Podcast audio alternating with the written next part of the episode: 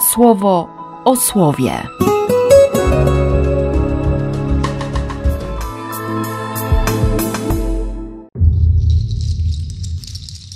Drugi lutego, środa, ofiarowanie pańskie. Przepiękne słowo mamy dane dziś Kościołowi na to święto ofiarowania, święto, właściwie święto dedykacji, przedstawienia. Tak Kościół Wschodni nazywa ten dzień. To wydarzenie, kiedy Miriam i Józef przynoszą, przynoszą Jezusa, bo skończyły się dni ich oczyszczenia i, i chcą Bogu złożyć ofiarę. Parę turkawek czy synogardic albo dwa młode gołąbki. I liturgię rozpoczyna albo fragment trzeciego rozdziału proroctwa Malachiasza, albo fragment drugiego rozdziału listu do Hebrajczyków.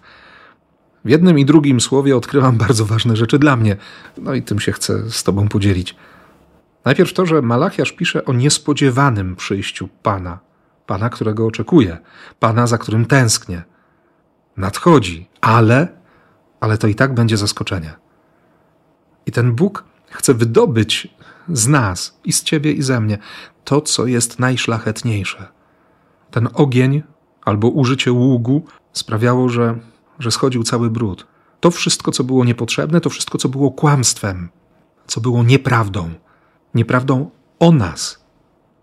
Każde kłamstwo diabła zostanie wypalone ogniem. I odtąd będą składać Panu ofiarę opartą na sprawiedliwości, nie?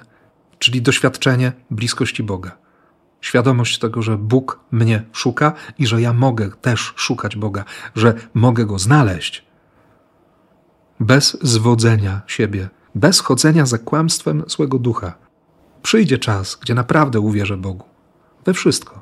Na słowo. I potem dowód, że jest to możliwe, czyli Jezus Chrystus.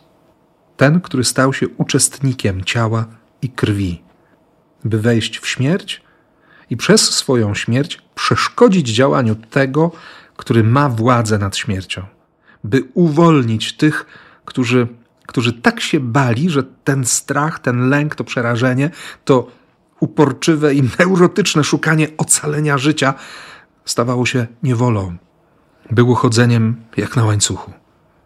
I autor listu wyjaśnia, no przecież oczywiste jest, że to nie dla aniołów ale dla potomstwa Abrahama, dla tych, którzy są synami, córkami obietnicy, dla Ciebie i dla mnie. Całkowicie upodobnił się do nas, by stać się miłosiernym i wiernym, bo wejście w cierpienie uzdolniło Chrystusa do tego, żeby, żeby pomóc tym, którzy są poddawani próbie. I dzisiaj On chce pomóc i Tobie, i mnie. I może dlatego święty Łukasz nie zaznaczy tak wyraźnie, że Józef złożył ofiarę z baranka, że wykupił pierworodnego syna. Tylko napisze tak dość lapidarnie, że, że zrobili wszystko, co jest według prawa pańskiego. I wrócili wtedy do Nazaretu. Ale wcześniej Symeon, który odpowiada Duchowi Świętemu, Tak, Towarzystwo Ducha Świętego odpowiada Symeonowi i Duchowi Świętemu odpowiada Towarzystwo Symeona. I Anna, która każdego dnia i każdej nocy służy Bogu, poszcząc i modląc się. I gdzieś między nimi Józef, Miriam i Jezus. Moje oczy zobaczyły Twoje zbawienie. Postawiłeś je gotowe przed oczami wszystkich ludów. Oto ten stanął jako znak wywołujący sprzeciw aby na jaw wyszły ukryte myśli wielu serc. Tak, bo można się sprzeciwiać, udając, udając posłuszeństwo, udając czystość, ubóstwo, a można mieć w sobie taki sprzeciw nie? wobec tej miłości. Miłości, która ofiaruje siebie, miłości, która jest absolutna, autentyczna, miłości, która jest łaskawa, cierpliwa, nie gniewa się, miłości, która nie ustanie, która wierzy, która ufa która wszystko przetrwa. Mnie dziś to słowo naprawdę dotyka do żywego, chociaż nie jestem człowiekiem konsekrowanym. I jeszcze ta zapowiedź dla Miriam. Twoją duszę przeszyje miecz. Rozedrze słowo jeszcze raz. Bardzo Bogu dziękuję dzisiaj za, za jej wiarę, za to, że na wszystko, co się działo, miała odpowiedź bardzo krótką, konkretną. Amen.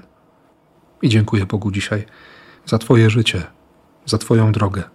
Jeśli to jest droga konsekracji, to tym bardziej dziękuję Bogu, że, że Cię wybrał, że Cię zaprosił, że Cię tak kocha, że dokładnie tak samo jak z Jezusem daje Ci wszystko i jednocześnie wszystko przyjmuje.